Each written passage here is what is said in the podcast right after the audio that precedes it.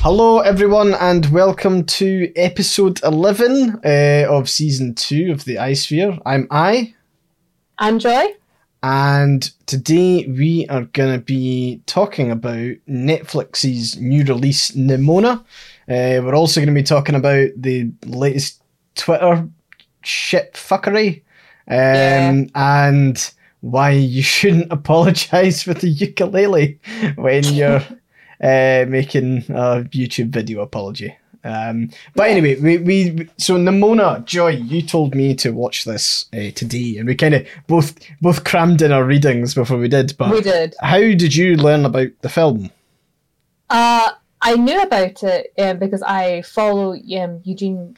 Eu- I can't say his name now. Eugene Lee Yang, oh, from the Try Guys. He's in it. He's a voice actor for it, and Cool. I, I knew that was happening. But then, as soon as it went live on Netflix, my inbox was nothing but watch Nimona, watch Nimona.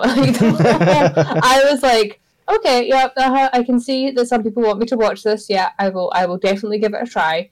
And then I started watching it, and I immediately went to you and was like, we should probably watch this for an Ayesphere episode at one point.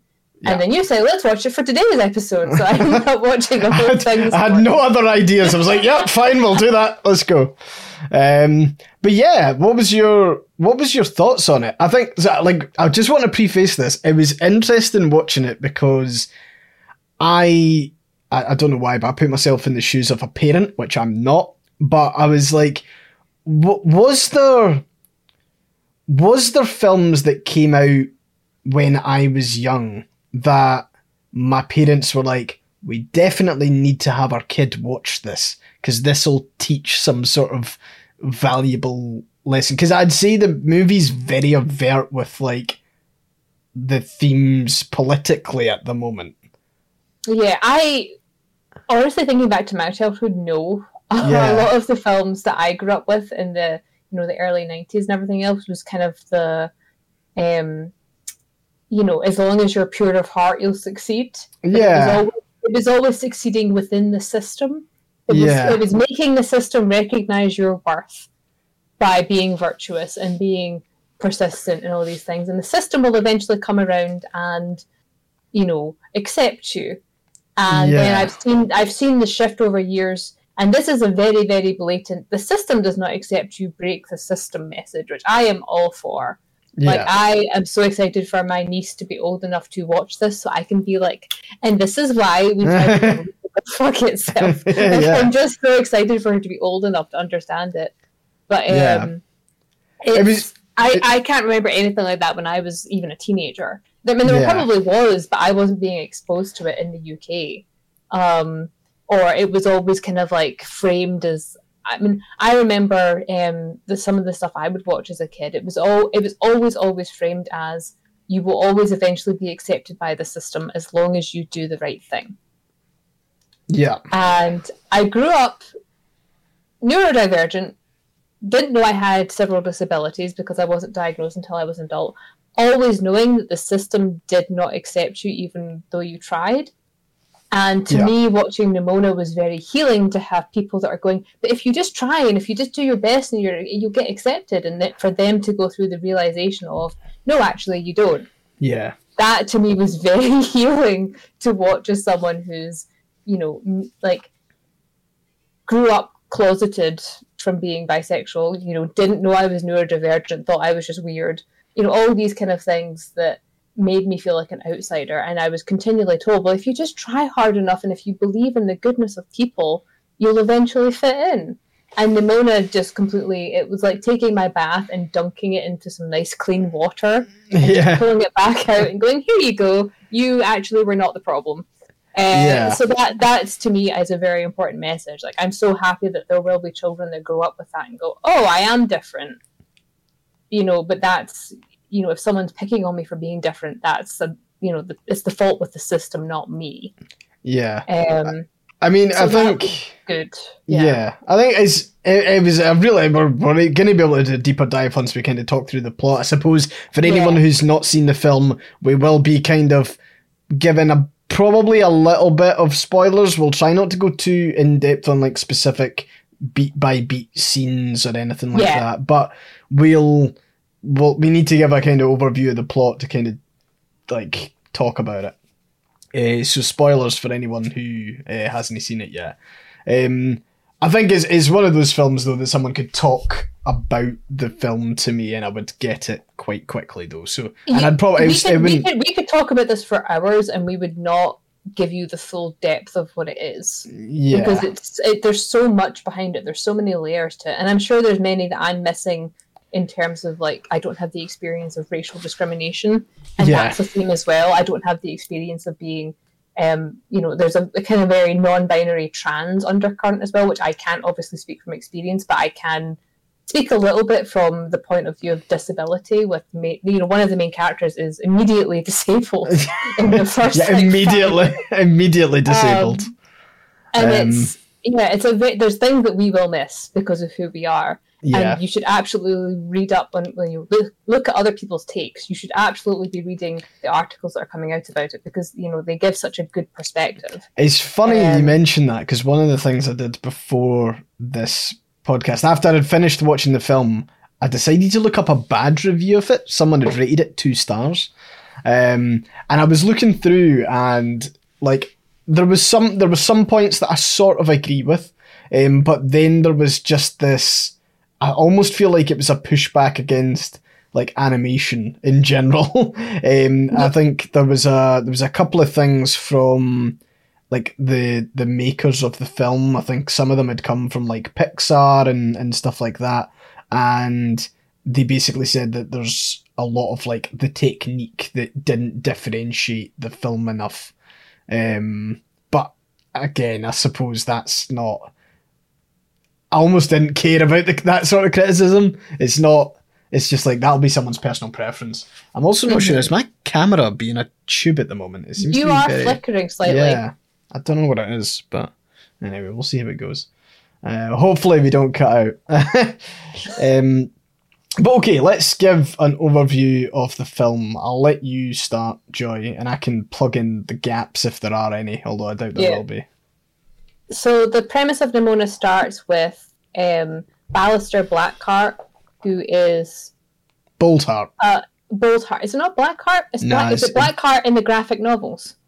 Oh, it might be. Um, Ballister Boltheart in the film. Ballister Boldheart in the film, um, and he's an outside. All all these knights are orphans, so it's a very technological, cyberpunky, almost Renaissance fair society where you still have these knights and everyone dresses very courtly, and they have these knights who are all orphans who basically become heroes of the realm to fight the monsters beyond the walls that they've you know they've they've walled the city in to protect you from these monsters and you have this main character Ballister who is seen as um you know kind of lesser than all the other knights because he is an orphan from a a low-born family he is Yeah. from poverty The He's rest of the knights are from like yeah. a noble lineage that all descend Yes. from like this main hero Gloreth. yeah Uh, so that that plays Um, a kind of big role in it.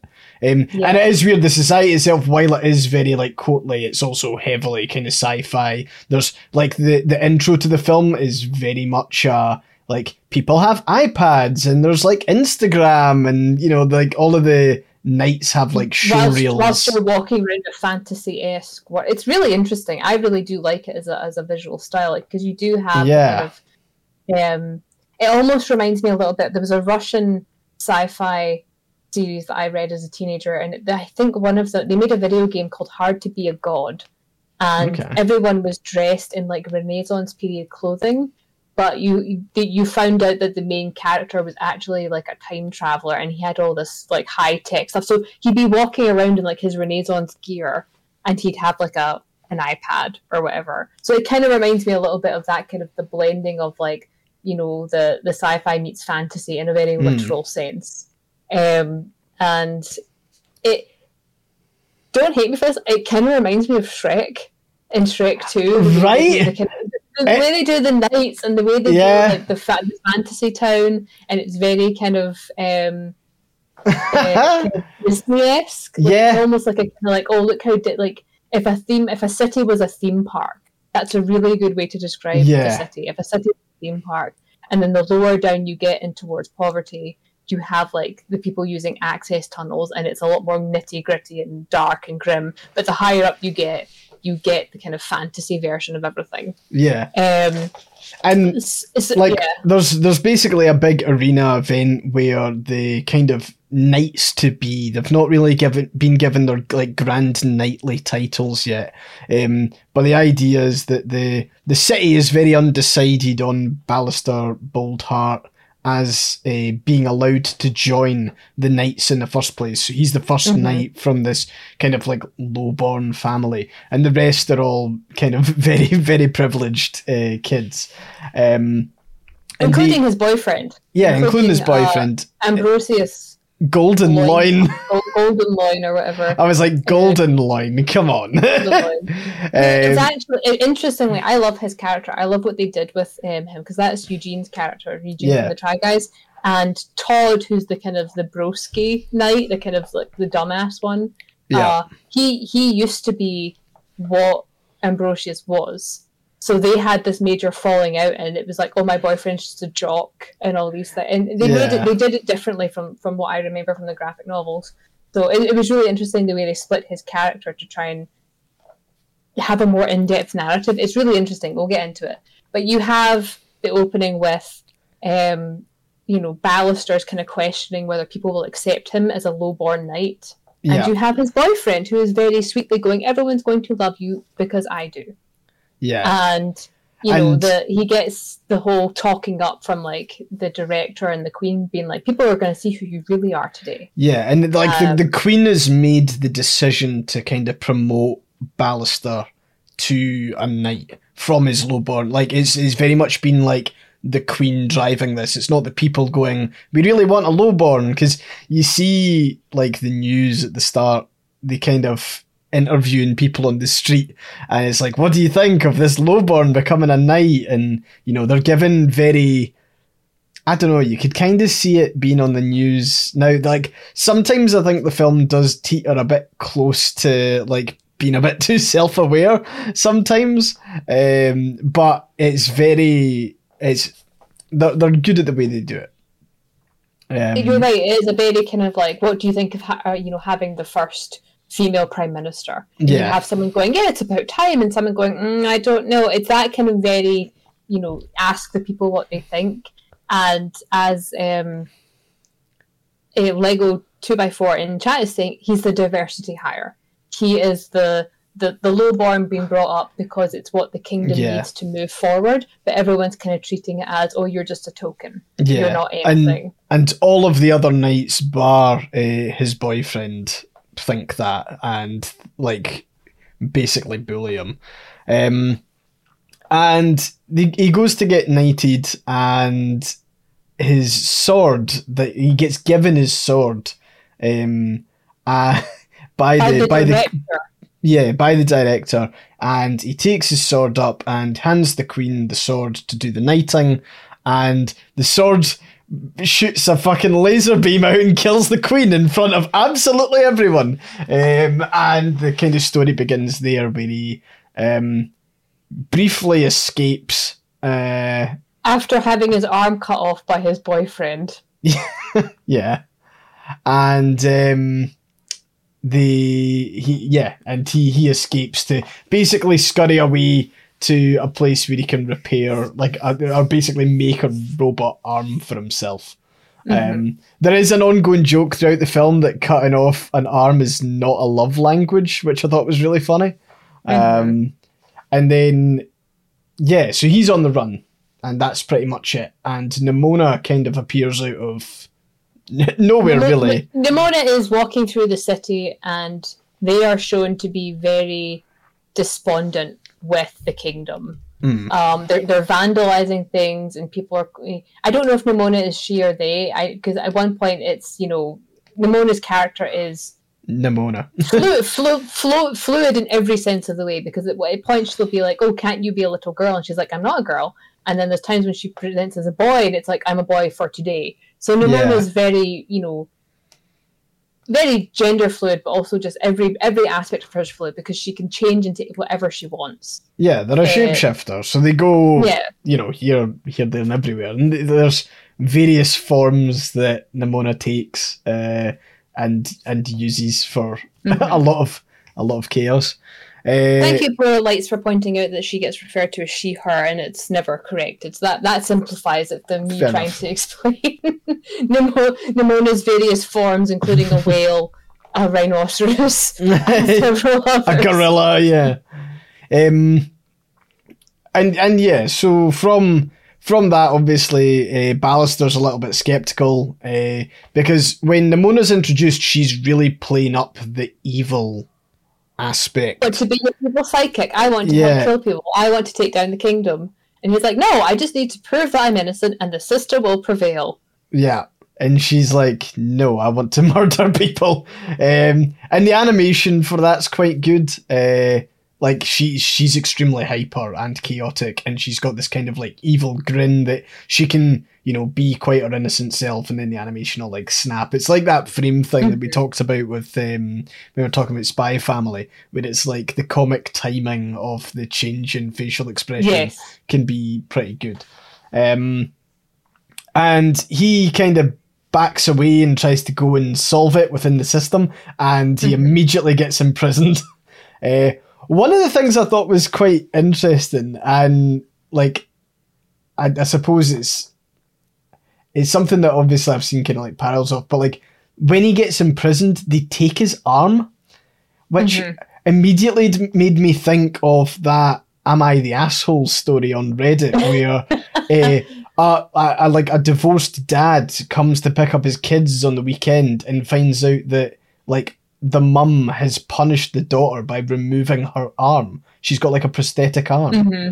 And like the the mum's taking her arm and he goes absolutely ballistic and it's like that is like a genuine like thing, it, I suppose. It's, from... it's, very cruel. It's a very kind of um it, it it's very it's telling too because Ballister, you know, when Nimona points out they took your arm, he's like, No, they just they took away a weapon. Yeah. And it's very telling that he sees himself somewhat as a villainous character in the sense because although he's not responsible, it was him that did the thing. He was used. He was used as a weapon to commit an act of murder, and he's kind of regarding himself as that. But it's a very kind of um, good commentary on a lot of ableism that is in the system, where if you are non-compliant a lot of the time, your disability aids will be taken from you. Yeah. Um, and it's like you know it's silly things like when if i think like if, if people aren't aware my rings they're not aesthetic. These are mobility aids for me. They hold my fingers in the right position so i can type.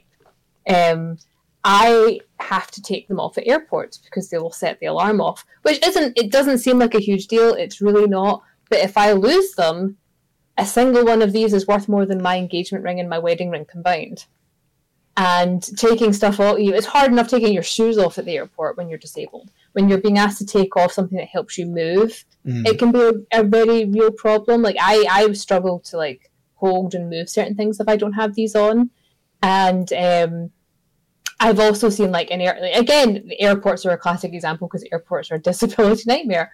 But like you're subjected to more physical violations if you're in a chair and you can't stand. You will be patted down um, and you will be patted down more thoroughly because they don't actually believe you're disabled. Sometimes they think you're mm. using the chair to hide things. You'll have your, you know, your crutches taken away. You'll have your cane taken away. They'll go through everything, and if you are non-compliant, you don't get it back. Yeah. Um, and it, it's a very scary thing. It's a bit, you know, it's the same with like um, when disabled people get arrested. A lot of the time, you know, disability is not considered. They'll just take away your, they'll take away your crutches they'll take away like anything that your wheelchair. You they'll take away that, literally yeah. anything. Mm-hmm. It's a form of punishment. Yeah, um, and that is that obviously also extends to people's like treatment of it as well. I mean, the amount of times I've heard about someone's like you know wheelchair or mobility aid getting like mm-hmm. chucked into cargo, and you always see it's like they're not giving a fuck. It's getting like weaked in, uh, and it, you know the amount of damage mm-hmm. and stuff that comes from that. My um, brother, so I have a story about that. My brother is in a wheelchair um, all the time. He's a wheelchair user. And we were traveling to America, and his wheelchair ended up in France. We were in New York. What? So someone took his chair, put the wrong label on it, and it ended up in a completely different continent from where we were heading. Um, and it also got damaged because, as people are saying in the notes, and as you said yourself, they just break them. They don't Yeah. care. Um, a lot, and airplanes actually do have wheelchair. You know, for folding chairs at least, it's supposed to be used for your folding chair, and the flight staff are using it for their luggage. And you often have to fight them to be like, "No, I need my chair." Yeah. and they're like, no, no, no, that's for staff luggage. It's not. Staff have a designated spot for luggage. They just prefer using the more accessible one for themselves. yeah. Um, but there's there's actually a lot of changes about that. That's something we can talk about in a different episode. But, Um, there's actually British Airlines are actually making planes that are accessible, so you can just wheel onto the chair and your chair slots in. That Mm. is amazing. I want that to become the norm. Yeah, that's uh, interesting. But yeah, it's, Better than the other was- thing I fucking saw, which was like they tried to do like a double decker seating plan. Yeah. Uh, I'm not sure if you saw that photo. It looked fucked. Um, but no, that sounds really cool. Being able to like actually get your chair in and kind of clip in. almost. Yeah, it was it was a fully um the, you know the chair they, they had a limited amount of them because of course they're limited Yeah. but um, the person was shown like wheeling back in and the chair locks into place and then they're, they've cool. made they're widening the aisles so the chairs can go up and down which Hmm. is fantastic because the aisles are barely big enough to for people able-bodied people to walk up and down Yeah. um, so that was a fantastic thing that I saw, and it really, going back to Nimona, to me, watching them take away his arm, I was like, oh well, if Yeah. he's dangerous, why don't you take all of his limbs? Why are you taking away the one that he needs because he has, he's been disabled by violence committed by your system? Yeah, and it's interesting that like they did they did it immediately. Like he he's he's literally just lost his arm at this point, and Mhm. like the the moment he gets put in the uh, prison cell, and I think I think he does say, "Oh, the guys, that's not cool," as they walk away with his arm. Um, and it's not long before Nimona shows up, uh, holding holding said arm, Holding his arm. and Maybe and- you could use a hand. That joke will never get old. and she like she ends up opening the um opening the doors breaking breaking him out of prison and uh, they there's they're kind of they're sneaking along the um they're like they're sneaking through the thing but like Nimona just doesn't give a fuck and is like destroying as much as she can Mhm. so he's being all stealthy and stuff like that, and she's like knocking over spears and like pouring coffee all over like a, a computer. It's a good to laugh. destroy everything, and, and the, the more you learn about her, the more you're like, yeah, actually, she's right. Yeah, she's right for the whole time and he's trying so desperately to be like no if i can be quiet and if i can just get out and i can prove myself it'll be fine and she's just like she knows the system's broken. She knows Yeah. I thought- no hope. I thought it was actually quite clever how um how that aspect of it was shown because he is he is he's very naive and still kind of believes in the system. And hmm I think Nimona comes on very strongly that if you're not already on that the system's kind of like messed up or fucked side, uh, you can see why he he didn't immediately believe her and he was kind of like put off by it a little bit. Uh, because she immediately wanted to start wrecking things, even though she was in the right because the system is fucked. You can see why he was a bit like It- not wanting to engage on that. the no good cop it Yeah. struck me as very anti cop anti propaganda it was very much well i can fix the system from the inside i can be one of the good ones when in Yeah. reality with you know police and everything else the good ones either get driven out or they get killed. Like they're it's Yeah. not the, the phrase no good cop doesn't come from nowhere. Yeah, um, and it really does come from like he still thinks he can change the system. If he just he tries hard enough he can change an entire system which is not how it works. And Yeah. you see his boyfriend having a sort of similar kind of not as strong crisis until like breaking point. Yeah, but you can going through the same mental shift of like oh my god what are we doing yeah. um, but everyone else is shown to be very happy to uphold the system. They're shown to be very happy to be like, well, if you're doing, if you've got nothing to hide, you've nothing to fear, and like if you, you know, if you're not a monster, why would you be afraid? Um, Ignoring the fact that the system makes monsters out of people. Yeah, You know, it's very, very telling. It's very well done, I thought. Um, because that's what the knights are. They're essentially a regular, you know, an Oh authority. yeah, they're they're, they're police. they're, yeah, they're, they're, they're police. police. yeah. And um, I mean, like, well, kind of skip on, but basically they escape, um, and they end up destroying the entire kind of palace while they escape. Um, and then the they come across some evidence. Uh, they encounter someone who has video evidence of the director. squire. yeah, the squire, who is the he ha- he has video evidence of the director of the institute, which is the the the knight police, basically, uh, that keep the people safe because the city is surrounded by a wall and no monsters get in. Think uh, it's weird actually because I've been watching a little bit of um, Attack on Titan. I've just been kind of like idly watching that, um, and that also has a wall with baddies on the outside. I was weird immediately going, ah, I've kind of there's some parallels, um, but yeah, there's the evil police there, um, and the yeah. So this video evidence, they go and confront it, and this is like the you know planting the seed in the mind of the boyfriend, uh, Ambrosius Goldenloin when like they see that they've got this evidence and then immediately it gets destroyed because the knights shoot the phone and all this kind of stuff um but like yeah i'm i'm just thinking i'm gonna try to get the order of the story right because they, they they go through like again i don't want to say so much of the plot that we're doing it scene by scene but It, it- the- From- when the squire comes out, when the squire comes out with the information and they up they upload it to the equivalent of YouTube and it goes viral and mm. people get rightfully angry at the director. no they they don't upload that video they do the other do one Do they not? yeah they do the one where they they go to the director's Oh, office that's right, the one where they trick her into Yeah. admitting. Yeah, So because um, Nimona's a shapeshifter, she takes the form of Ambrosius, who confronts her about what has happened, um, and she stab she stabs Nimona as Ambrosius, uh, and you know goes on a big kind of evil person speech about how uh, she killed the doing queen it to and- protect the sanctity of their way of life. and this is this is the part that I thought was really interesting and really reflects quite kind of contemporary politics because like this is someone caught on camera and immediately it was changed to be oh y- like I mean obviously there's a bit of magical she's a shapeshifter here but this is the kind of worry where someone will do something and be caught and claim it's deep faked Yeah, like this is hundred percent what's going to happen. Someone will actually be caught doing something. It's it's not even about someone not doing something and someone deep faking that they did. It's the reverse. Someone will claim that you know, oh, I didn't say that. It was deep faked. If they get any backlash, or oh, you know, I didn't didn't kill those people. It was a deep fake.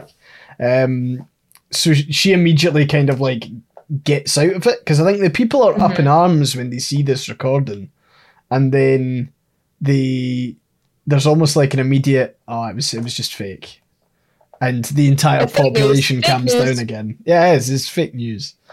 Um, and it was a, it was a very good way of showing how fascism rises very quickly. yeah, in authoritative states. It was very well done in terms of how you perpetuate fear and you turn it. So, I saw an interesting post the other day about 9-11 and how a lot of teenagers don't really un- like today. They had they have no Hmm. context for it because they didn't understand what the world was like before 9-11. yeah, They didn't understand that there were actually the world. You know, to the world was better before 9-11. Obviously, 'cause all these horrific people you know, horrific thing that happened. So many people died. And then it just plunges into a continual war that has been ongoing for longer than most young people have been alive for now. yeah. But like they have no context for what the world was like before we started goose stepping our way towards fascism instead of actually making a better society. We responded to a tragedy with authoritarian violence and it did not make the world better. It has made it worse. I mean, we invaded Iraq Um, over it. They had fuck yeah. all. They had fuck all to do with it. But we invaded Iraq over it because someone had to pay. One of the things that I find quite interesting is that, like, and I learned this probably in the past year or two, but the whole like paying for your luggage on a plane was introduced post 9-11 Mm-hmm. because it was a way of like oh the airline industry's really struggled after you know 9-11 um, let's help these guys get back on their feet and we'll pay for luggage it's like Mhm. what the fuck We never had to take our shoes off at airports before. yeah You could, Nuts. but you could go with your family to the gate and see them off before that. yeah A lot of the TSA is pantomime. Um, it's it's as someone who is old enough, like I was just old enough to be, I think I was 16, 17. yeah Um, I remember travel before that. I remember what it was like before we responded with, you know, everyone gets their rights stripped away to protect to protect them, and it's just like, okay, I, this is not the future I wanted to live in, but this is how the people in charge chose to respond. They chose to respond by increasing their own power rather than how do we tackle what is happening. It was a very direct, you know, it was used to fan the flames of um, nationalism. It was used to fan the you know fan the flames of like we want to have more control over our, our own people. yeah Um, and it's a very kind of um. Sorry, I just saw someone saying they were born in 2003 and my brain short circuited. I'm so old. Uh, but it's it, it, it's completely well to me. Like the, the amount of restrictions I had as a an immigrant coming into this country, I couldn't bring my partner into the UK because of the immigration laws that were put in place following that. yeah Um, and people are like, "Oh, but you're white," and it's like, "Yeah, we are," but it's it was easier for me to get into the US than for my to me to bring my partner into the UK because the UK was already starting to close borders. The yeah UK was start was already pushing towards what we now see as these draconian anti-immigration laws. Like our our um, the immigration laws changed six weeks before my wedding, and all of a sudden, Mothman, we had a whole life planned out, and my entire life pivoted on a you know on a dime, and it was like, oh, the UK government says no. yeah What do you? d- And I remember looking at that, and I remember talking to a lawyer, and the lawyer just kind of shrugged, and he went, "They don't want any more immigrants. In a couple of years, they're going to make it so that no one can come in." And I remember my dad, not his best moment, going, "But he's white," you know, like Oh, he couldn't understand why privilege wasn't working in our favor. And it was the, you know, for a lot of people in, in my social circle, for a lot of them, for the first time, it was experiencing the, you know, the, the wider problem at hand where I had friends that were, you know, I had friends that were deported from the UK in the last couple of years because, you know, they were there legally, but they were told, no, your partner doesn't earn enough money, you have to leave.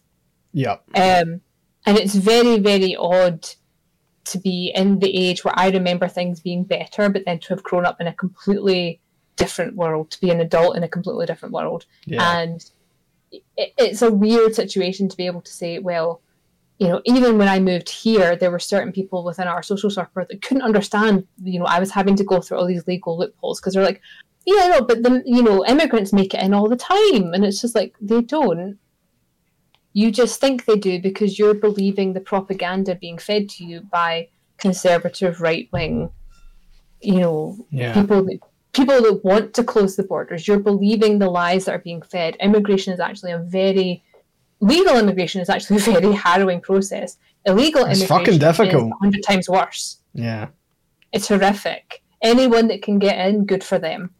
Yeah. if you can, if you can survive that, you deserve everything. You deserve the world. Yeah. Um, and it's it's so strange to see people going, oh, but the government says it's bad. The government says that this is a thing, and I'm like, you're falling for it. You're falling for the propaganda, and the only thing you're upset about is that your privilege. You know that was the problem. Like with my with my family, they couldn't understand why our white privilege wasn't working for us, and I'm going because they've gone after everybody else that's brown, black, and now they're coming after everyone else who is under a certain you know class system because the reason we couldn't come in was because I earned two grand less than the asking to sponsor your spouse. Ah, but have you heard? Rishi Sunak's got the the key to this. That so long as you have graduated from a top fifty university, you can come to the UK and apparently piss about for a number of years before even getting a job. And it's like because they only want a certain level of person uh, to to come to the UK. I think he actually, I think it's something like a, a high performance visa or something like that is what Yeah. he's called it. And it's Yeah. like, ugh. Um, as people are pointing out in the chat as well, disabled people often can't immigrate. I was very lucky. I passed my health exam when I came to this country because I lied. they asked me questions and I'm like, they were like, "Can you work?" And I was like, "Yeah, I can work." Mhm. And then, um, and I, I can work. I can work for what works with me. I physically am no longer capable of doing what I used to do.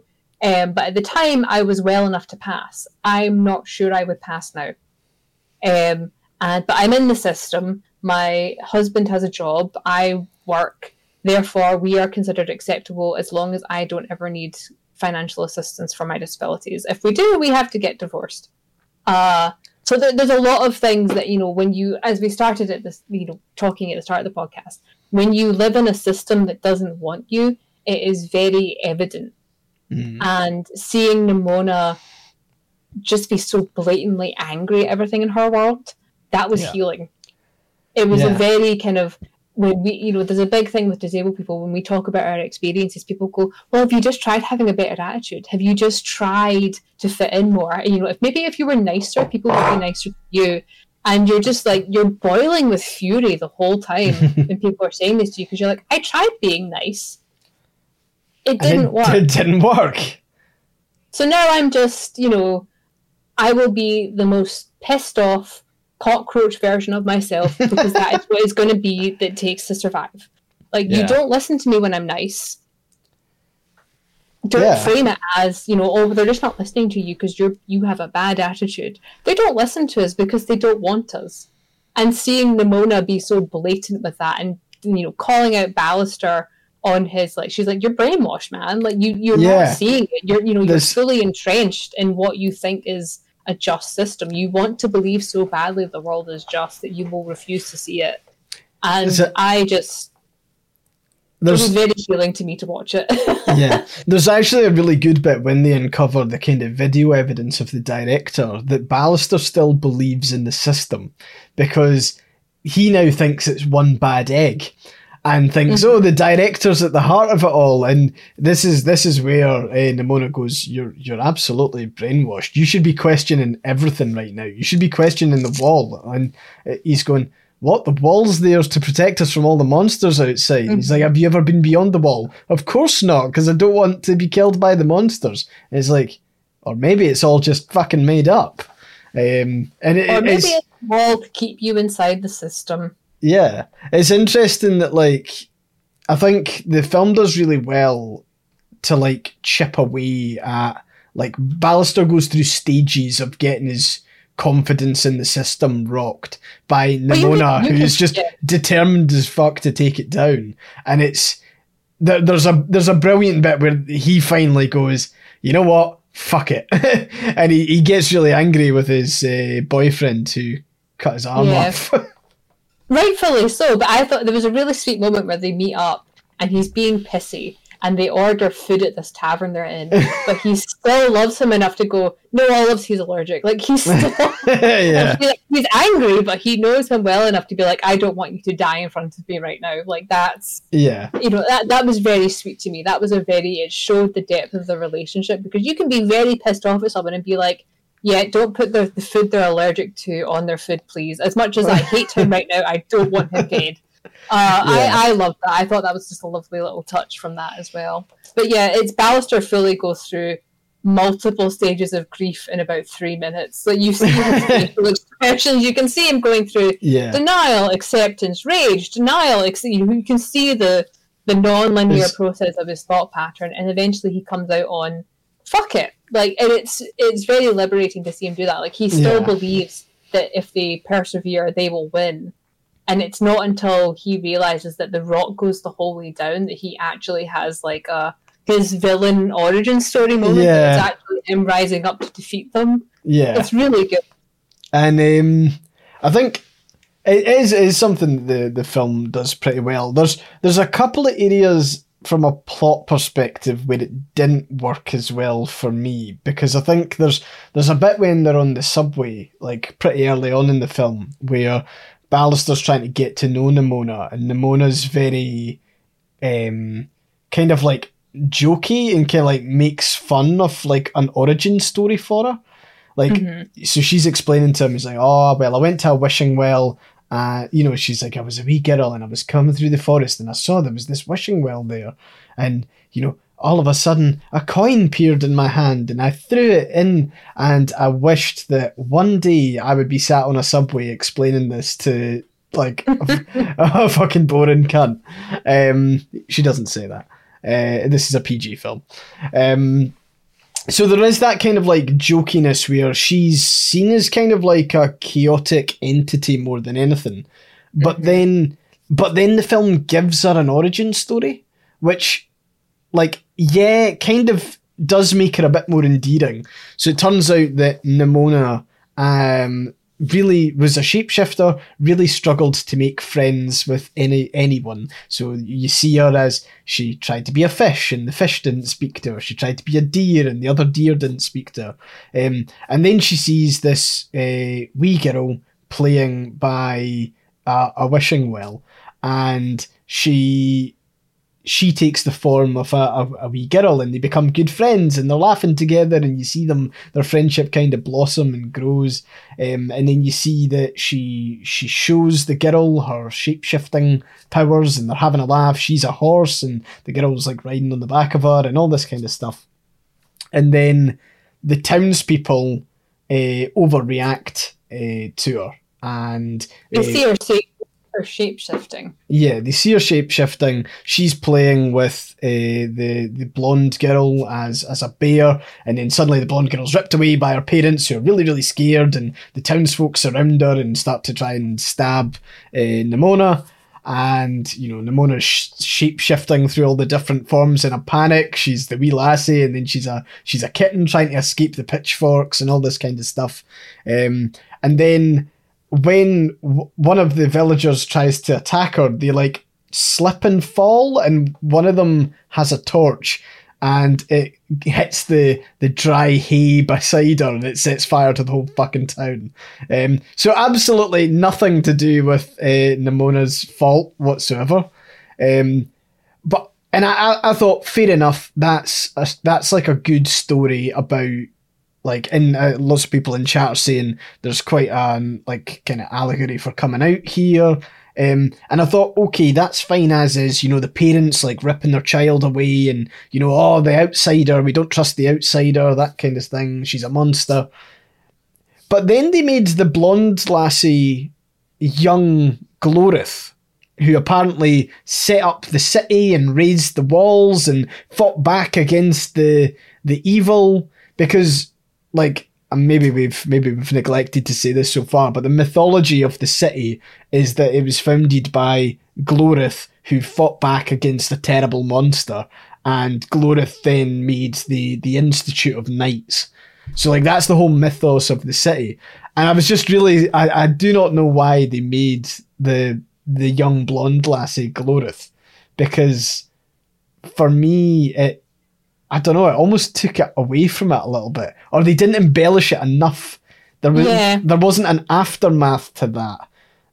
Like because the whole point is is like the, the, the young blonde lassie is a young blonde lassie and she holds up a wooden sword and apparently says go back from whence you came at her friend who she's just been ripped away from because mm-hmm. her because her parents have said she's a monster and she's like the, the she's been mythologized as like a, a, full adult who fought back against a dragon. Mm-hmm. Uh, and I think I think it's an interesting allegory for. So I, I I need I need more time to fully conceptualize this thought, but I think she's a really interesting focal point for the weaponization of white women tears. I think she's mm. a hmm. very apt analogy for how things that are not, you know, like women, there's a history of white women involved in white supremacy that a lot of people, you know, think, oh, well, these poor women, they're being hounded by these men. Really, a lot of these women are very happy to go along with the power dynamic as long as they get something out of it, as long as they are held above others. And I can see it kind mm. of being a you have you're friends with this person and your parents go no it's a monster and you can be like no no no that's my friend and then you see the reaction of the people around you is so over the top and it's so terrifying that as a child, you would internalize, oh my god, this person is the reason that this people are so scared. They must be a monster.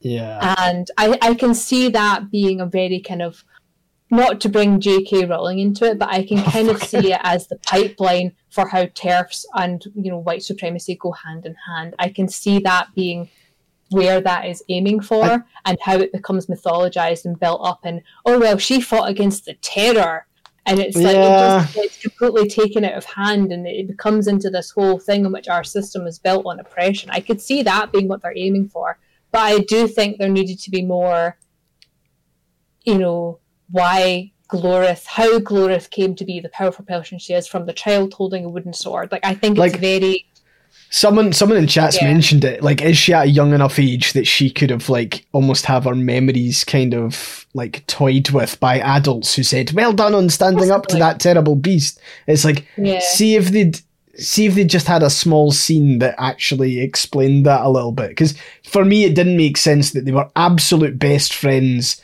and then in the space of about two minutes the the like because eh, I think the Gloreth at that point, young Gloreth, is like cut off from the townspeople because there's fire everywhere, and she mm-hmm. stands up alone against her friend who's in the form of a bear at this point, being like, "Go back from whence you came." It's, it just, I don't know. We're, al- we're also remembering it from Nimona's point of view, and Nimona yeah, is traumatized.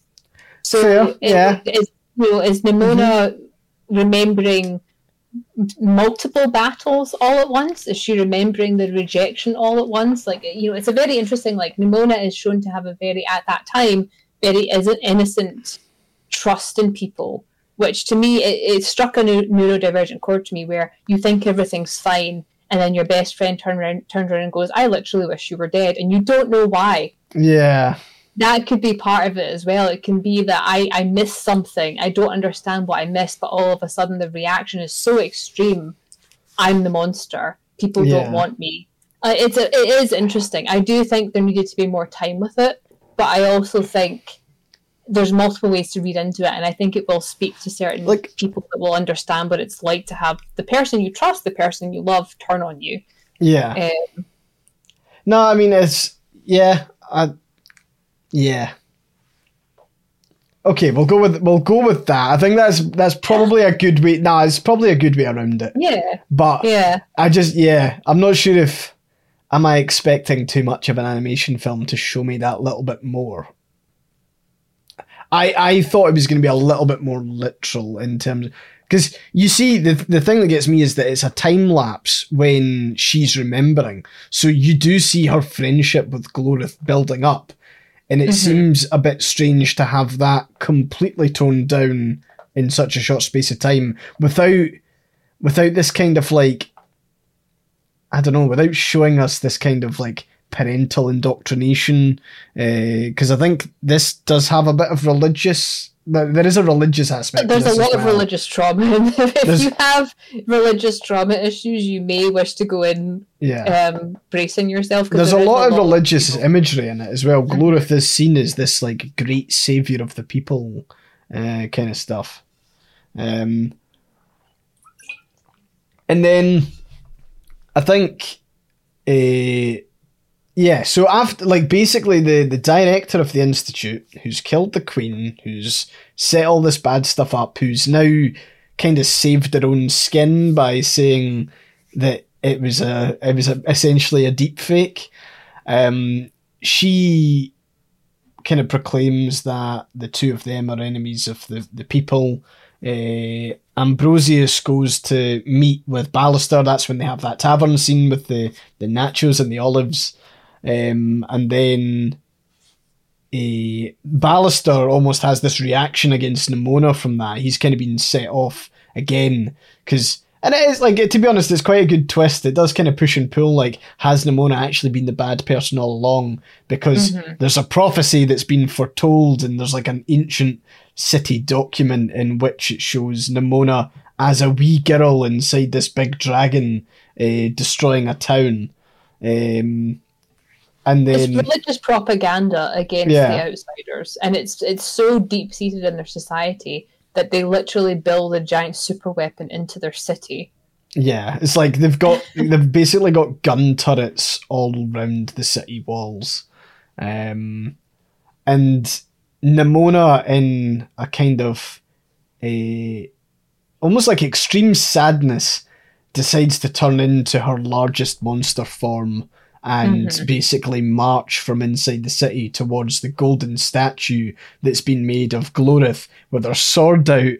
Um, and she's basically trying to get there. And this is where it goes nuts. And like the police are everywhere. They've got drone strikes. I was like, this is this is so close to like contemporary like a reaction. um, but like all the police are directing like strikes on this, and it's like they're doing strafing runs, and it's very like it is like full on. If you've ever seen any kind of footage of like a like a bombing run or anything like that, Mhm. they're they're they're bombing uh, uh, Nimona into the ground. I had to check her name there. Um, they're like they're they're bombing her as she's kind of marching towards the statue. Um, and you know people are screaming and there's a monster alert and all this kind of stuff. Uh, It's very, it is a very kind of, and the thing is, the wall does nothing to stop her. Like that's such a wonderful moment. Like, oh, I- the wall, Does fuck she- your wall. does she does she break the wall? It seems like she kind of just she goes straight through. She's just smoke. yeah. I wasn't. I wasn't sure if the, The the wall does nothing. I wasn't sure if the forest she was hiding in was inside the city. Hmm But yeah, it- uh, yeah, it does fuck all, and she basically marches down the high street towards this statue, um, and you know it's almost like Trigger warning for anyone that she Nimona intends to. You know, it's a suicidal attempt. Yeah, she And basically if, aims if you to. are watching it and you like- are in a bad place that may hit home. There's a reason for why the it's you know at the end of the credits there is that if you are struggling with thoughts of depression and harming yourself, reach out to these yeah, places. It is a very poignant narrative about that. I fully teared up when I was watching that because it's you have Nimona going through all of her emotions and you hear her talking. You know, you hear her thoughts that she's already said to Ballister. You know, the, you know some of the most terrible things are all these people that want to put a sword in my heart because they think I'm a monster, and then you have her saying, and sometimes hmm. the worst part is I want to let them yeah, and it's really difficult to watch that. It's very difficult to watch you know the kind of the outsider just being like yeah yeah i must be a monster. I i'm sick and tired of being a monster. Um, because there, there is this kind of in within our own communities there is a very kind of like oh you're going to treat me like a monster? Fuck you i'll be a monster. And it's a very kind of like fierce angry joy a lot of the time. Mm, but then other times it will just wear you down and you're like oh okay yeah i don't want to be here anymore i don't want to be the monster. Um, and that really hit home for me or someone that's always i'm always constantly being told maybe if you were nicer people would be nicer to you. And it's like i am nice to people. I'm not nice to people that are ableist bigoted fucks. That's that's it. The people that i am not being nice to are never going to be nice to me yeah, and you have Nimona coming to that realization of like, oh, like even the people who she thought were her friends will turn on her. So what's the point? yeah. Uh, it's it's harrowing to watch. It is very well done. Um, and it is it is Ballister that ends up saving her, as in kind of causing her to feel that way in the first place. But he does then kind of come around, and he he literally stands on the tip of the sword of this statue, and I'm I'm guessing that's touching her heart. I think it's it's a Mhm. very l- literal kind of symbolism.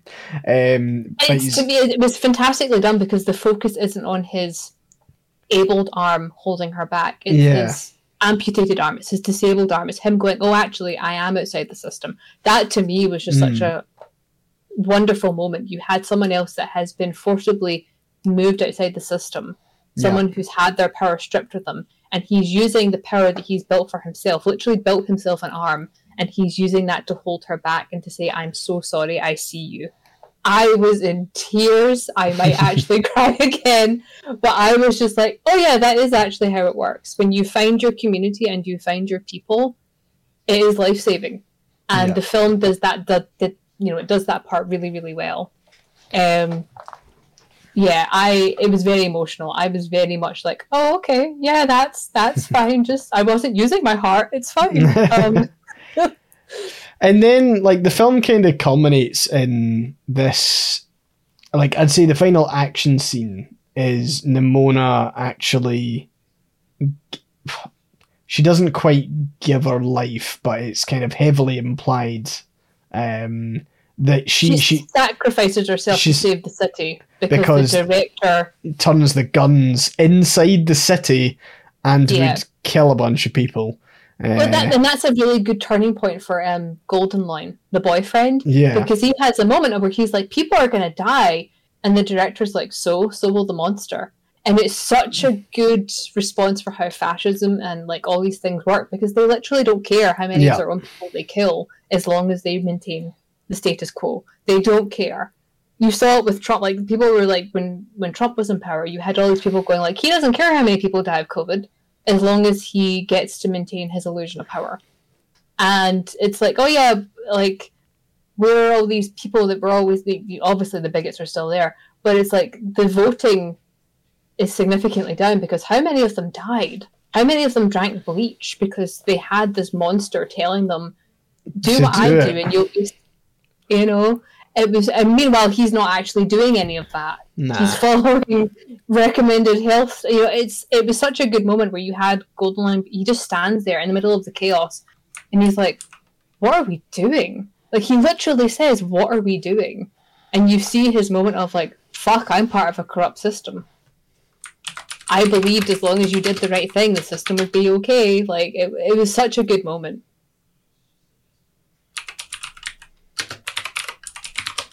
no i think i've lost you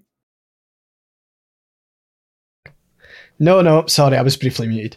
Um, the yeah, so I, I, the the ending. The ending was like that bit was good. I like I liked that bit of the ending, um, but the like I don't know how I felt about like the last five minutes, um, where like the you know you see them recycling all the weapons from the walls. Uh, being chucked in the dumpster, and you see the walls opening, uh, and things like that. And like that's all good, but I suppose I didn't see the the sweeping societal change in the same way. Obviously, like the you see people leaving lots of um, like flowers and stuff to Nimona, uh, but the like all the police are still there, and they're, but they're now playing football with the kids. It's yeah I just thought it was like it was a little bit odd. Um, felt very um like wrapped up in a bow. It's so yeah, I- I that's exactly what it was. It was very short. The ending was very short for what it needed to be. Mm, Um and it was just like it's very kind of like wrapped up in a bow. It's you know it's all done, everything's fine, yeah, and I I, pre- I I can understand why they had a lot of production problems. They had a lot of stuff they had to try and fit in. There was budgeting issues as well. Um, uh, but it's it still felt kind of like oh everything's fixed now. Even like the the you Yeah. know, the broski knight was just like hey buds like he was just like completely reformed and I'm like that's not how that works. You don't just kill the one bad I think- person. You have to literally dismantle the whole system. yeah. I think unfortunately that's how. I mean, if you're gonna have a PG animated film, it can't. It it can't give the like it can be satisfying, but it doesn't give you the same gratif- like gratification of maybe a film that could be a little bit more adult in its way of a, a purge of the current system. Uh, but yeah, everyone was everyone was friendly. All of the police were uh, were like that were assaulted throughout the film were uh, were just assaulted. They only had you know you you see a lot of them walking around with casts on their arms, which I thought was kind of Mhm. funny. And there's a bit where Nimona, as a beaver, is biting her way through the cast of one of the police, which I think is quite funny. Um, but yeah, it's uh, it's I, I yeah, it was it was just it was wrapped up in the bow a little bit too Mhm. much for me at the end. I'm, Um, I'm reading Lysander Salamander in the comments said it was in developmental hell. Disney bought the animation company and Oh, they cancelled the movie when it was at 80% complete and shut down the studio. That may explain some of it. that is, yeah, I can see that being part of the pacing issues, and it's like, oh, we've got eighty percent of this done, and then it's just wiped out. So I mean, how did it get made then? I'm guessing they made it was like eighty percent done. We have to wrap up, or it was it not? Because I mean, it's still it's still got a release, obviously, and it's not yeah, it's not on Disney Plus, so it must be. yeah. Bought by Netflix, so maybe I, I don't know, but that that would, ex- I mean, f- the, considering that happened, cracking good film. Yeah, absolutely great. Oh, no. you I've seen things that where it goes to budgeting hell and you're just kind of left watching. It looks like shaky cam almost. yeah, like, yeah, "Wait, The person's trying to finish this on their iPhone. yeah. Um, but yeah, the it's the it was good. I thought I thought it was good, although the ending was a wee bit kind of.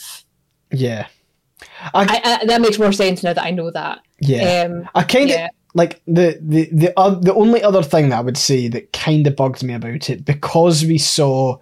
I'm I'm going back to the origin story when you saw young Gloreth. I'm annoyed that there wasn't any like full circleness for that bit particularly because it was Gloreth's descendants who are all the knights and the director was just another person. I almost wish that like if Gloreth had been there and this had been like a almost a shorter story, uh, as in like because apparently the wall has been up for hundred years at this point. So Mhm. obviously N- uh, Nimona's not shapeshifted or like not aged. Um, or well, she's a shapeshifter, so it doesn't fucking matter. But uh, you know, there wasn't. Oh, it was a thousand years. Sorry, my bad. Fuck, that's even worse. I kind of wish there'd just been some sort of like full circleness with the like Gloreth story side of it. But at the end of the day, still a very good film. I would recommend it. Yeah. Um, it's a good watch. just have a box of tissues with you because if you're anything like me, you will start like legitimately bawling at one point. I was like, thank God I did not put my makeup on before watching this. Yeah. Um, otherwise, I would have looked like a panda for today's stream. Nah, it's a it's a good film. I was I I'm a, uh emotionless stalwart throughout these films. Obviously, nothing ever gets to me. Um, but no, it was uh, it was good. Uh, I can't believe we were able to slip in a little bit about uh, fascism, a little bit about 9-11 into that assessment yeah. of. I know. But it Um, really hits on a lot of things. It really hits on the media that is. It almost felt like a direct rebuttal against a lot of the the propaganda stuff that has sprung up since 9-11. Because I felt like a lot of the media that I had in my late teens was mm, very much conform, conform, conform. Whereas before that, it was yeah, man, fuck. The, like I, the, the movies that I grew up watching, like from just before my age, was like ah, man, fuck the system, be an individual. And now it's Yeah. like very the the shift towards procedural crime stuff, and you know, the good guys always hunting down the bad guys. That to me, it was a very notable shift in my childhood media watching mm. and now it, that was refreshing to see something be actually yeah the system is actually corrupt you It's- should burn it down It's funny how like I'd say over over the years. In fact, probably in the past in the past ten years, maybe for me, there's been this like distinct change that n- now whenever I see the kind of noble knights of the realm depicted in any sort of media, I'm like, Mhm. they're evil bastards, aren't they? They're hundred percent the worst fucking people on the planet, uh, and it, it tends to be right. So it was it was nice having an animated film do that because I think a lot of animated films tend to be a lot tamer in their messaging, obviously because it is for kids. But it was nice to see Nimona have usually that bit kids of yeah Mhm. like you know a bit more of that kind of angst. Um also thought that the art style was quite it was it was a weird fusion. I definitely saw some like pixar wide eyeness that they do. Yeah. Um like you know i saw that a couple of times but then at, at other times i saw you know you could definitely see the influences from like spider-verse stuff. Yes. Um and i feel like i thought i thought um castlevania too a little bit. Yeah I could see flashes of that occasionally, and I don't know if it's just because it was a maybe Netflix finished it off. That could be why. mm, Um, but yeah, it was very interesting. I will say again, if you're thinking of watching it, if you have migraines or seizures, you may wish to, you know, don't do it in a dark room because there is Mm. there is strobing effects. Um, that that was one thing that I was like, I'm going to watch this in a fully lit room to minimise the amount of light contrast. But um, I have to do that with a lot of media now. Hmm. Yeah, no, I, I mind that. It's quite flashy. Right, on to. Should we get our ukuleles out? I am so glad to say I don't have a ukulele because you? it means I Oh, will ah. never ever use it to make. I don't even know where to begin with this next topic. Okay, all I'm um, okay. All I'll, I'll I'll kick off then. All I will say is, if you want to give a solid rebuttal to child sexual assault allegations, don't do it through the medium of song. Don't Ukulele. Just at, at all. Don't do don't do it through the medium of song, and don't set the fucking ukulele. Um, which I feel like every single kind of yeah, So absolutely not. any- Sh- for anyone that's not aware, Colleen Ballan- Ballinger, uh, who is Yeah. Melissa Sims on YouTube, very prominent YouTuber, who has the dubious honor of apparently being the worst person Shane Dawson has ever met. Isn't he the didn't fuck his cat guy? Yes. Uh, Love it here in the world. um, I shouldn't know about these people, Joy. I should. I- I I, sh- I shouldn't be online enough to know about these people. This sucks.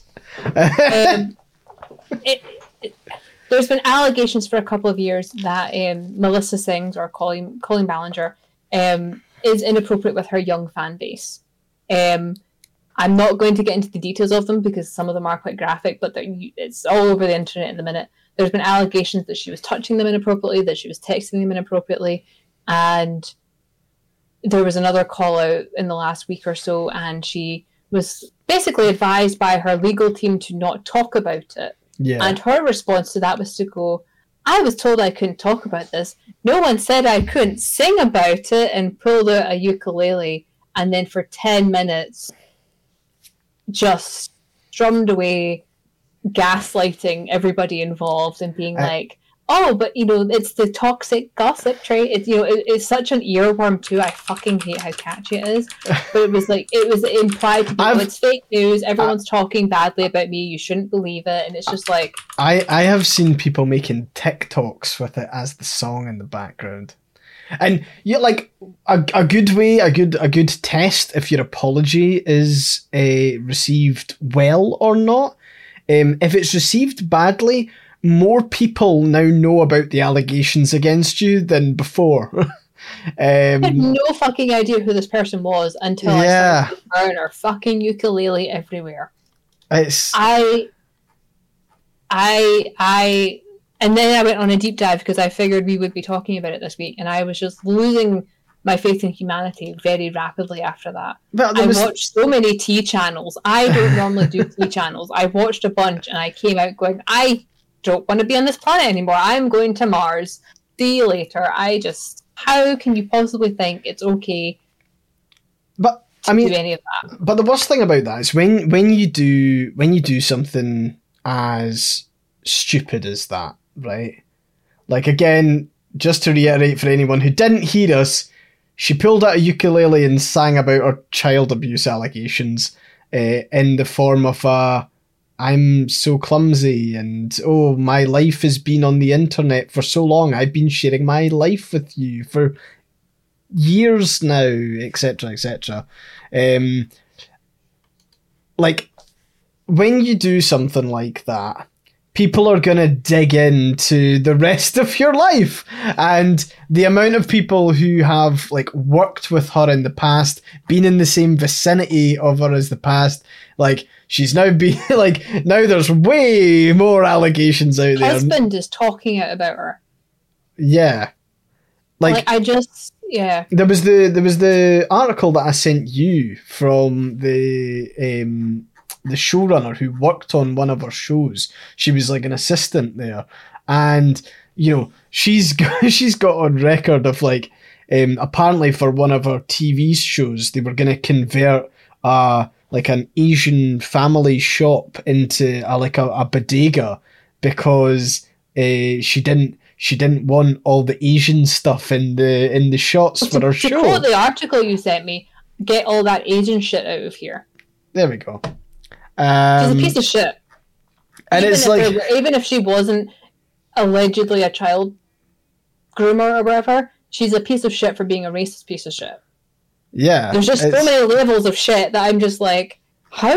But again, that's like the Shane Dawson effect. It's like, how are these people not facing lasting consequences for actions that are documented? Yeah, and like uh, in that article that I sent you, I'll, I will post it in uh, in uh, the Discord after this. Um, but it was is the the author's the author's black, and apparently Miranda Sings had no issue like using the N word like with a hard R around her. It is it's honestly it's fucking bonkers, right? And it's like how do you how do you get to the point in your life, right? Where you're such a fucking asshole to everyone that you think an apology via ukulele sing song is like remote, remotely appropriate. If, like if I, I, I know that I would never get to that point because Joy would shoot me in the face before I got to that point. like I, I, I'm I think a ukulele is hard, but never. I'm, I'm gonna add it to your throne wish list, Joy. One ukulele. ukulele. But yeah, it's, it's like, I and there is this. I, I saw. it. Do, who was the guy I saw yes like yesterday? He was on TikTok, and I was like, I can't believe he's still alive.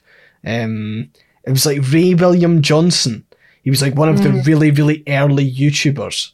Um, and he made he, he had it was like a TikTok video. It was like seeing seeing early YouTubers being cancelled for views they've heard in the past. And he, it was just like a you know, he was just doing a kind of oh, hope they don't come and get me kind of face, and it's like he's definitely got skeletons on his closet as well. We're coming after all of them. Yeah, Uh, and th- there a fuck? very with YouTubers. There is a very kind of they do, they do get found out again and again and again as Yeah. people are commenting in the, in the notes, and then nothing really seems to happen. But they like But- to cry a lot about cancel culture. Yeah, Um, and that's what and that article was was Yeah. on about. It's like you know, cancel culture doesn't really exist for people like that because they like it's almost like a wave of pressure that they get in a short space of time, and then they they almost get like a reset.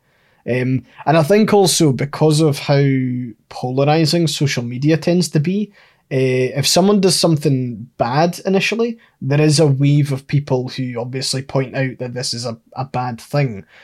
But there's always people who go, actually, I'm going to defend the person because I don't like the people who are calling out. And, Mhm. like, you know, it's. I'm, I'm pretty sure there was a like I'm not a massive fan of South Park, but there is a, a South Park episode where they talk about like social media discussions and they talk about how the idea with social media is that you've got a bunch of people who aren't angry about the actual subject, they're angry at the people on the other side who are like pushing back. Yeah, Uh, and it just builds up because then you've got people who push back against the folk who push back against the folk who push, and you know, so on and so forth. And it's like, ugh. and there's also as Raspberry Tea just pointed in the chat, people also get desensitized toward it.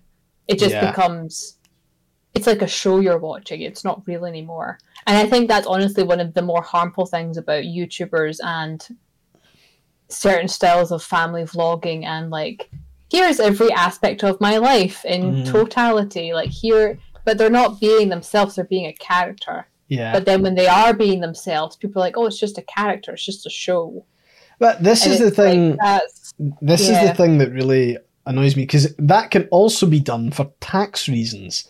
Um, for Yes, for anyone for anyone in the UK, uh, you might watch the show Lorraine Kelly. I certainly don't, but Lorraine Kelly effectively argued in court that she's playing the character Lorraine Kelly on her show, and it's therefore a separate entity and not herself, which is yeah. fucking just ridiculous. Um, and also, Joy, I'm not sure if you saw the there was a there was a Lorraine Kelly video actually out. Um, she was interviewing this woman who's apparently she's basically rewritten "Men are from Mars, Women are from Venus," but in uh in like a more reductive in modern times kind of way. Um, like what we need. like basic, basically echoing all the um oh, you know, men men can't talk about stuff. Men and like she's she's not saying it from a um like they shouldn't talk about stuff. She's saying, "Oh, men find it really difficult to talk about stuff," and mm-hmm. you know, me, you know, you know what we need. You know what men need. Men need the equivalent of the women's toilets because every woman who goes into the women's toilets makes like best friends and they can talk about all of their problems in the women's toilets and it's just like how fucking like narrow-minded and like reductive at the moment in time it's just honestly it's terrible she, she's like saying what men need is the is is is a situation where they can act like they're in a women's toilets and talk amongst each other. And it's like. Uh, for anyone not watching this, for anyone listening on the podcast, you can visibly see me going through every stage of grief known to man. it's just like, how? How do, like. I feel like there's this so she's like she she talks about problems with masculinity right and of course that's kind of standard one thing that i think is an issue with masculinity at the moment is that there is lots of different ways that you can be a, a man. There's lots of different avenues. Um, but I think from a societal perspective, um, there is this kind of perceived only way to be a man, and that's being th- that's being infiltrated by certain people who deem themselves as like al- alpha male or whatever. The alpha holes. Yeah. It's like it's it's your it's your Andrew Tates that see themselves as like the chief influencers of that particular way to be a man, right? And that's what makes it like toxic. There's lots of guys. Alpha masculinity is so fucking fragile, it's and it hinges purely on the oppression of everyone else. It hinges it's weak as fuck. on I have no character of my own, therefore I will make sure everyone else is a blank cardboard slate for me to oppress. That is purely what alpha masculinity is. Yeah. Um, I hate it. I hate it. It's a big part of the industry I'm in for romance. Um, it drives me up the wall. So I, someone sent me a review they did recently, wonderful review, and they were like, "It's just a shame that both characters are betas." Both male characters, meaning my, See, my main character. Even, even like, even that language is fucking annoying. Like the label, like that labeling system is the worst thing that's ever happened to yeah. discussions around this. Um, like, don't get me wrong, I like I totally understand in the Omega Verse world that it's like it's its own thing, but like applying, yeah. like you know, my, my men are not toxic, therefore they're not alpha heroes, they're beta heroes. Heroes, and I'm yeah. sitting there going, they're just men. they're just innocent they're just, men. They're just guys. They're just two guys. They're just uh, hanging about. Um, but it was such a weird thing to have it be. I wish there'd been more alphas in the story yeah. about werewolves. I'm going, okay, sure, but it's no, it's not tagged anywhere as omegaverse. and but the the fact that the men are not toxic enough for you, that's that's where you you're not happy yeah. with it. I was like, I can't relate to straight women. I can't do it. I'm sorry. I just, it's a completely other world where I'm like, what planet do you live on where you want men to be monstrous to you so that you can fix them? I know it's the reflection of their reality. I know that's what it is. Straight women yeah. read monster fucker fiction because they believe that they can make the men better. Us queers read it because we are the monsters and we want to be represented. That's, that is the and we want to fuck them. we want to fuck them um, and it's or just love them or hold their hand if you're if you're ace or whatever. But it's just it's it's such a weird thing when I when I find myself in straight circles, which is not often anymore. Mm. And it's you know your men are quite so, feminine, and it's just so, like, are they? Right. Oh, oh, well, this is interesting. I was I was speaking about this earlier uh, with Arascala, and so I've I've unfortunately been spending way too much time on TikTok recently, and I'm glad that I've got lots of friends who aren't in this like you know. I've obviously got straight friends, but I think a lot of people I, t- I talk to tend to be more on the uh, on the queer side of things. Um, that's a really bad phrasing. That's going to be taken out of context. Um, but what? So apparently, like on TikTok, I find there's a lot of like straight women on TikTok who either specifically humiliate their boyfriend by pointing out like some of the nasty ass fucking shit that he does, right? Like there was there was a call out where it was like, oh my like my boyfriend doesn't clean his arse properly. and I was like I was like, why are you why are you putting this on te- like first of all, why are you with him if he's if he but saying is like, you know, she was she like that that was one of them. Another one I saw was uh, this this lassie who who like marked the the soap in the shower and then uh, to see if he was using soap, yeah. to see if he was using soap. And you know, she she asked him, and he was like, "Yes, I used the soap." And then she was like, "Well." Let's go and see. And she she walked him into the shower and took him. And it was like, one, that's obviously humiliating as fuck for him. But two, what? Why? Why? Why are you not using soap?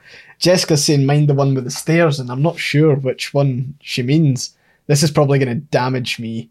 This is going to. Uh, the lassie. Okay, girlfriend, BF. Nah, I'm, it's not. I'm, not recalling it at all. I'm one. You've wiped Oh, your memory to protect yourself, is what happened. falling up the stairs.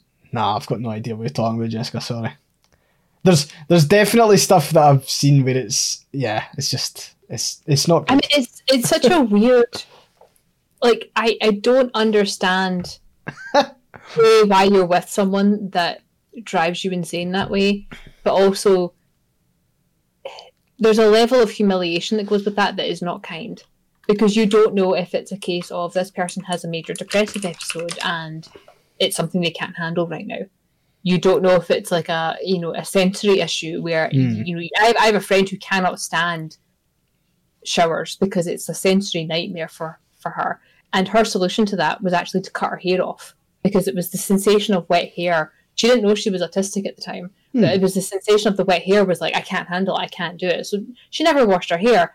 And it was only when she got diagnosed and they're like oh it's probably a sensory issue. It was like okay. The accommodation to that was shave the head so therefore you don't have to deal with the sensation. So to me there's a level of like humiliation is it's perpetuating the toxicity as normal but it's Yeah. also perpetuating the humiliation of people that have problems that need, they need help with Yeah. as well.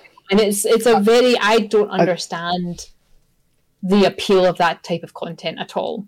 It's really Oh, off-putting to there's- me. it's what it's one thing Yeah. if you're like, hey oh, hey Reddit, uh, I think my my boyfriend has a problem because he hasn't washed his arse in like ever. the advice should Yeah. probably be, yeah, you should probably, especially when the response is, oh yeah, my partner says it's gay because you're touching your ass. Like that, that that's like a valid. Like, relief. Have you not heard this? Okay. No. There was a lot of guys that were saying they don't wash their arses because touching it is like a gateway to being gay. But in that case, wanking's gay. But fuck off. Exactly. That's exactly. silly. Ah, what? No, that's not right. That's no, no. That those people don't exist. Surely, touching your arse, washing your arse is gay. No. I mean, there are some people that are very paranoid about things, irrational, you know, Well, yeah. irrationality. Um, but it, it's a very like the bar is on the floor for some of these people, and you're going, what kind of childhood Yeah. do you have where you put up with this sort of thing where you think this is normal? yeah. And but as someone who comes from a kind of like questionable childhood, it, I can understand how you don't recognize red flags until it's a fucking parade. But there's some of them Hmm. that I'm just like, that's bad. That that is if you're having to Yeah. ask Reddit, should I leave my boyfriend because he doesn't use soap? I feel like you know the answer.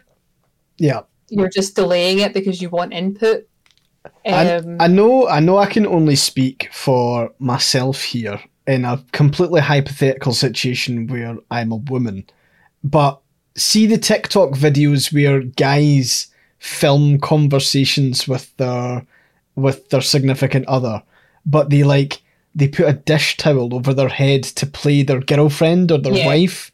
Like I I hate I hate those videos so much, and I know that as, as a woman, I would not be attracted to a guy who did that, and as a man, I would say that's fucking weird. Why? Why are you doing it? It's it? also usually because they're pointing out something irrational their wife is doing.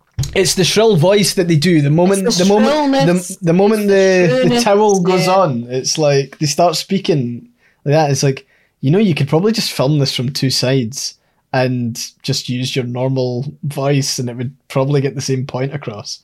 But Yeah. it's the I, I've I've noticed it. It's a very kind of like, look how crazy my wife is.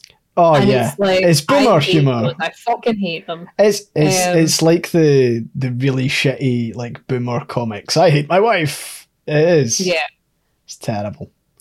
Um, and then oh, another sorry, another thing on TikTok that I utterly despise, and I know that this is stretching our topics, um, but there's there's this family that I've been seeing a lot, and it's like I've I've seen too many of their videos. The next time I see them, they're getting blocked.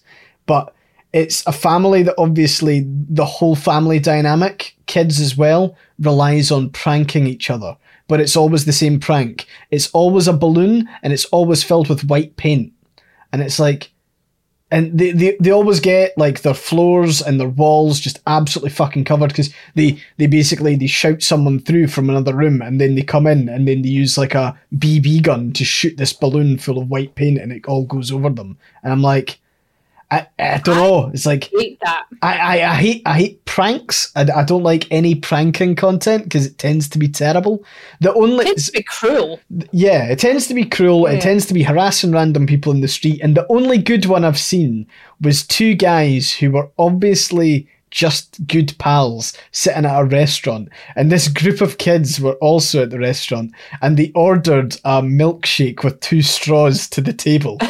and the the guys the, the the guys like obviously they're a wee bit surprised and then they look around and they see this group of like wee kids all giggling and just recording it and they they play it up and it was like okay that's a good prank because at least they're getting a milkshake out of it um Yeah. but yeah other pranks are terrible There are way there are there are good ways of pranking people that are not hurtful. Hmm. But a lot of the content that goes viral is very, very hurtful. And I purposely, if I see someone doing that type of channel, I just block them immediately because I'm like, I don't want you on my feed. Like the paint ones, I've seen the paint ones as well. And I think I saw the mum just screaming because she got paint up her sinuses and that hurts. Yeah. Like it- that causes damage to the the membrane of your nose. Mm, And it's just like I, I don't see the I don't find it funny. nah And I don't understand people that do find people getting hurt funny. My mum's one of them. My mum will laugh until she falls over if someone slips in a banana peel. Um, but I've Ah. never found it particularly funny when people get hurt. yeah And a lot of the pranks revolve around harm, either Yeah. emotional or physical. And I, I just, I mm, no, See- not for me. The weird thing is, is I've never liked stuff like that. There's plenty of films, uh, like you know, kind of old, like Jim Carrey, Dumb and Dumber kind of films that rely I so flinch. I flinch when I watch them. so much on that. And like, I know that for a lot of people, that's maybe just like a nostalgic movie that they they enjoy. But like, um, I, I don't know. It's just I've never liked that type of of humor. And sorry, Salosha's just pointed out in chat. The other acceptable prank video is when the the girlfriends or the wives all get together and they all buy their boyfriends and husbands the same shirt. And they, then they Those go they go for a, a night out. it's fucking brilliant because they film each of the, the boys like clocking on individually. it's, it's just brilliant. Uh, so yeah, those are the two acceptable prank ones. There's probably other ones, the ones that don't rely on people getting hurt. Uh, but yeah, that's that's one that kind of plays up. Um, but yeah, there's sorry. We're, we were wanting to touch on kind of like aging semi gracefully on Well, it, co- it comes media. into TikTok. It comes Yeah. into TikTok and Instagram and all those things. And it was actually something that I saw on. Um, I occasionally watch Tiffany Ferg on YouTube. She does internet analysis, Mhm. and it's actually something that I've been seeing a lot of because I don't follow a lot of young influencers, and it usually comes from a place of it's not good for me to watch. You know, there's a very real temptation to fall into the trap of look at all these very, very young, affluent TikTok or Instagram stars, Mhm. and they always have this kind of you just gotta hustle, you just gotta do the thing. But it's also the the kind of the anti-youth culture that I'm getting into, and I don't mean as in anti-young people, as in the preservation of the preservation of youth has become really, really, really, really toxic. Like it's always been bad Mm. But I've noticed it on TikTok. Like you have people that are just like they never take the filters off because they're like, oh, I look so old. Yeah. And, you know, and it's like they're 20 something, they're babies, and they're talking about, oh, I get, um, you know, I get um, Botox injections to prevent me from ever getting wrinkles because then I'll I've, never. I've already like, there's people I there's sad." people I know that do that. There's people I know Yeah. who go and they're Yeah. like, oh, I'm gonna get like I'm gonna get like preventative Botox, I think they call it, or is something mm. like that. It's preventative bo- Botox, yeah, because it'll Yeah. stop the muscles from moving, therefore you'll never have lines. And I intentionally stopped following people that did that, even if I thought their content was funny. I intentionally was like, I'm Yeah. disengaging from this because one of the biggest insults I get on Tumblr is, "Well, you're just too old to be here," and I'm like, I'm 36. When I was your age, I was aware that my fandom was being built by a 36 year old woman mhm. that had kids and life experience and they had the skill to do these things. But it's a it's a real kind of like um it, I, i've been getting a lot of them recently. It's been well how come you waited until you were so old to write fangs? And i sat there and i went i'm not old. Yeah. and then I realized it's you know like I had, you know, I did a um I put a reel on Instagram where I was showing off my earrings that you know someone made for me, and I got a comment that I removed because the person was saying, you know, if you'd used a filter, we wouldn't see the lines around your eyes. That was What? the comment. It's like so fucking uninvited as well. Like I was when you sitting there- solicit that. And I, I don't know if you're listening, um, Dream Waffles. Dream Waffles is a friend that I've had since I was 17 online. We've been friends for uh, literally 20 years now. Mhm. Um, they are younger than me. They've we've grown up kind of together. We grew up on the internet. We've been friends.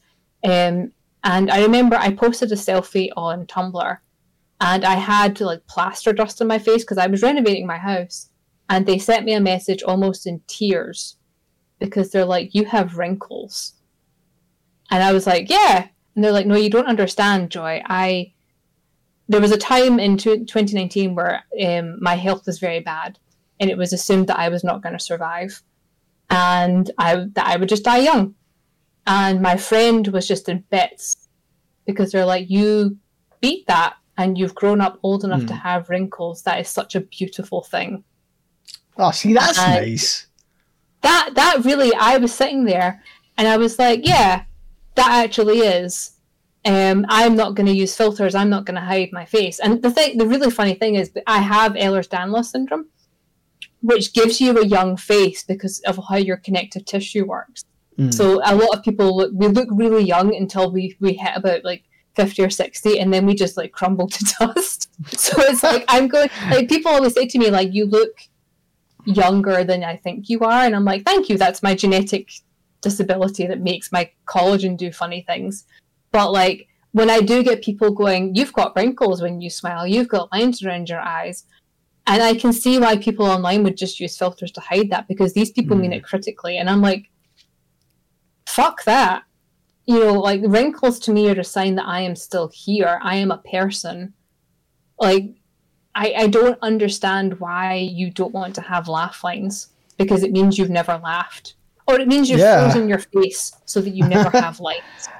You know, Yeah. and it's very surreal to me with that i'm starting to engage with things like tiktok and instagram that i'm getting comments from people going oh i didn't realize you were that old. And i'm like i'm not.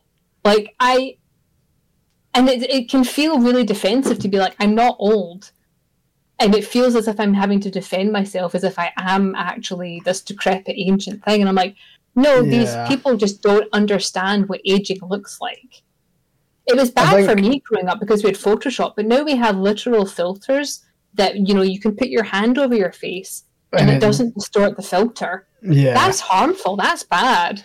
Yeah, there's Like- one. There's like one particular one that's kind of been brought in called Bold Glamour. It's like the main one on. I've seen tons of people on TikTok use it, and it does just give you like it completely changes your face. Like it actually, like it, it tailors your face.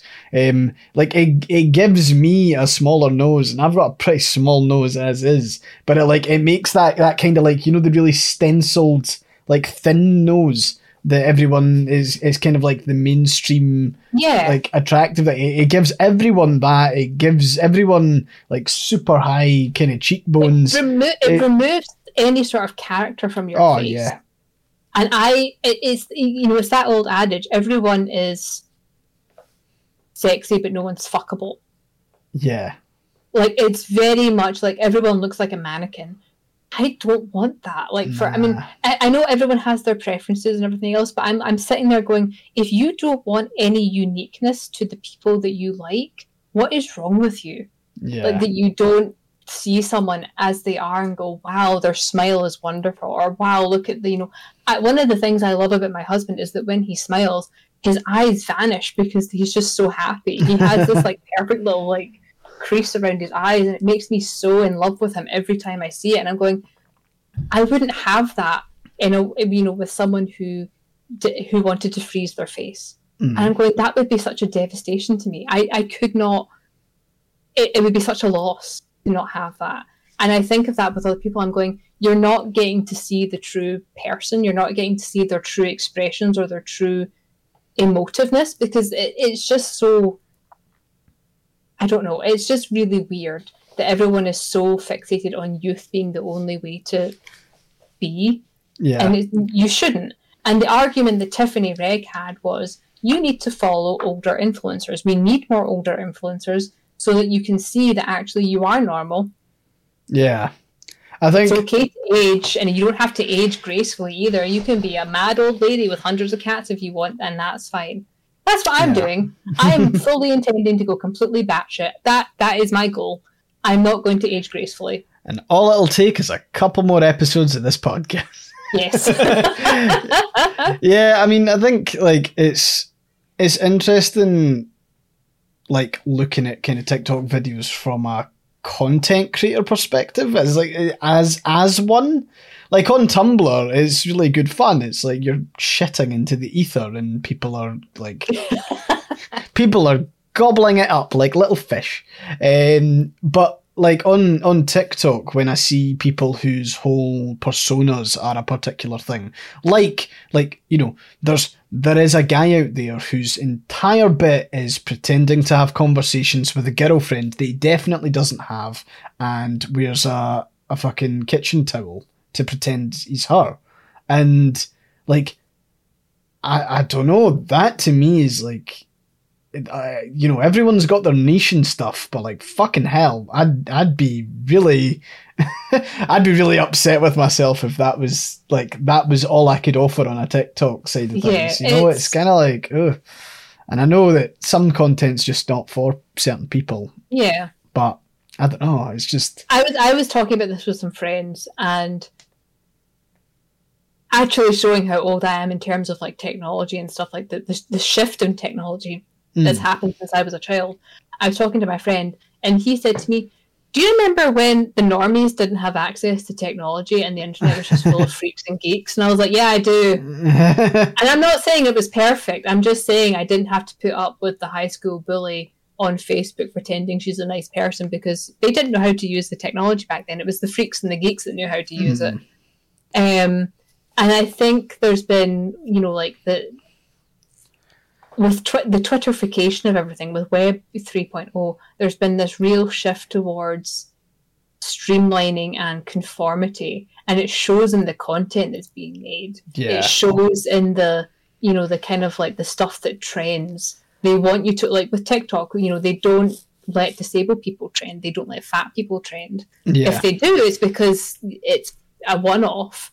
But they'll literally if you if you show yourself i mean it happens to um crutches and spice who's a huge disability advocate um her stuff only really goes viral when her fans push it or when she doesn't have her mobility aids in shop mm, because the algorithm goes no we it actively suppresses certain people and it wants you to look at the beautiful people who can sell you things yeah, and that that comes into it as well. I've noticed that um, TikTok has two different types of ads. They have hmm. the very blatant "this is an advert" ad, and then they do the product placement like person ad. And I know, like, so as as a content creator myself and on Twitch. you like obviously, as you said that. as a as a breathes in content creator on Twitch, like as a like you know, I've I've obviously been sent like games and stuff, and technically, me playing a game that I've been sent uh, on to to stream is is an advert. Um, and I put a link to the to the game in the uh, in the chat, and people can kind of go and do it. But see when like I, I tend to be quite upfront that something's an ad. I put hashtag ad in front of things. It's like you know I need to kind of be the the legislation in the UK at least now is that if you are doing that kind of work, uh, you need to do it. And I'm not getting paid to play this game. I have just been sent the game, but that's still a like a free product for me to to, yeah. to to declare.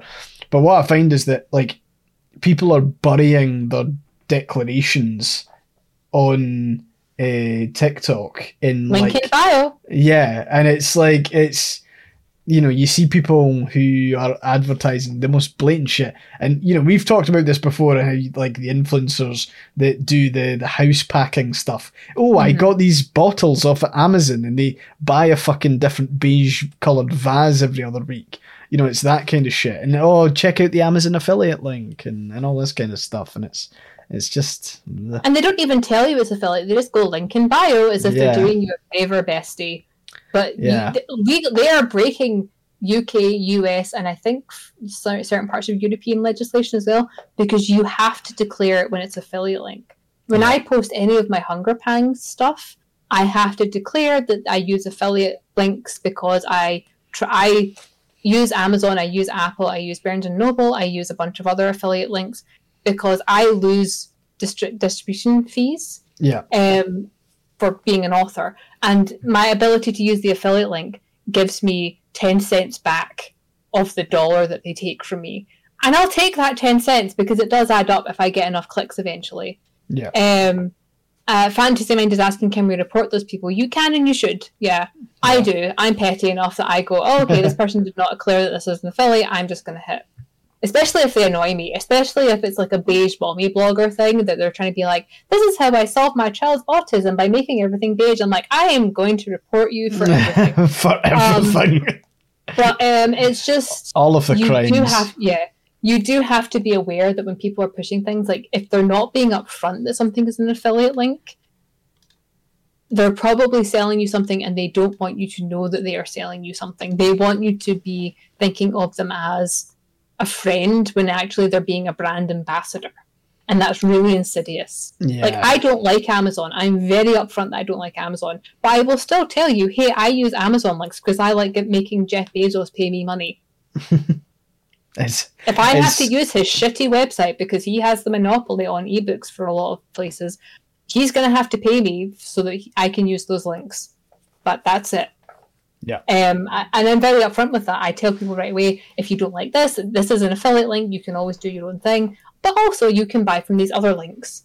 Um, but you, a lot of these TikTokers just do not declare anything. Anything, yeah. and it's bad. It's bad. It is. Right. Okay. I I think that is us. Yeah. Um, Closing point: Follow older people on social media so you don't get brain rot. Yes. and you don't send people notes going, "You look so good for your age" when they're thirty.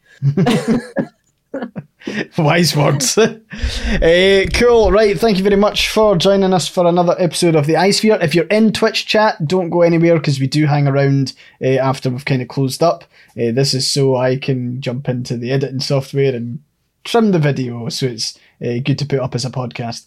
Uh, but that was episode 11.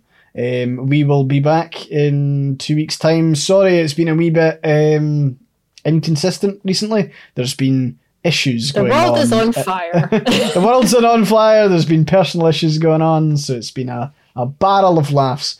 Um, but, but thank we'll be, you for sticking with us. Yeah, thanks for thanks for putting up with us, uh, and we will see you next time. Catch you in a bit, folks. Bye bye.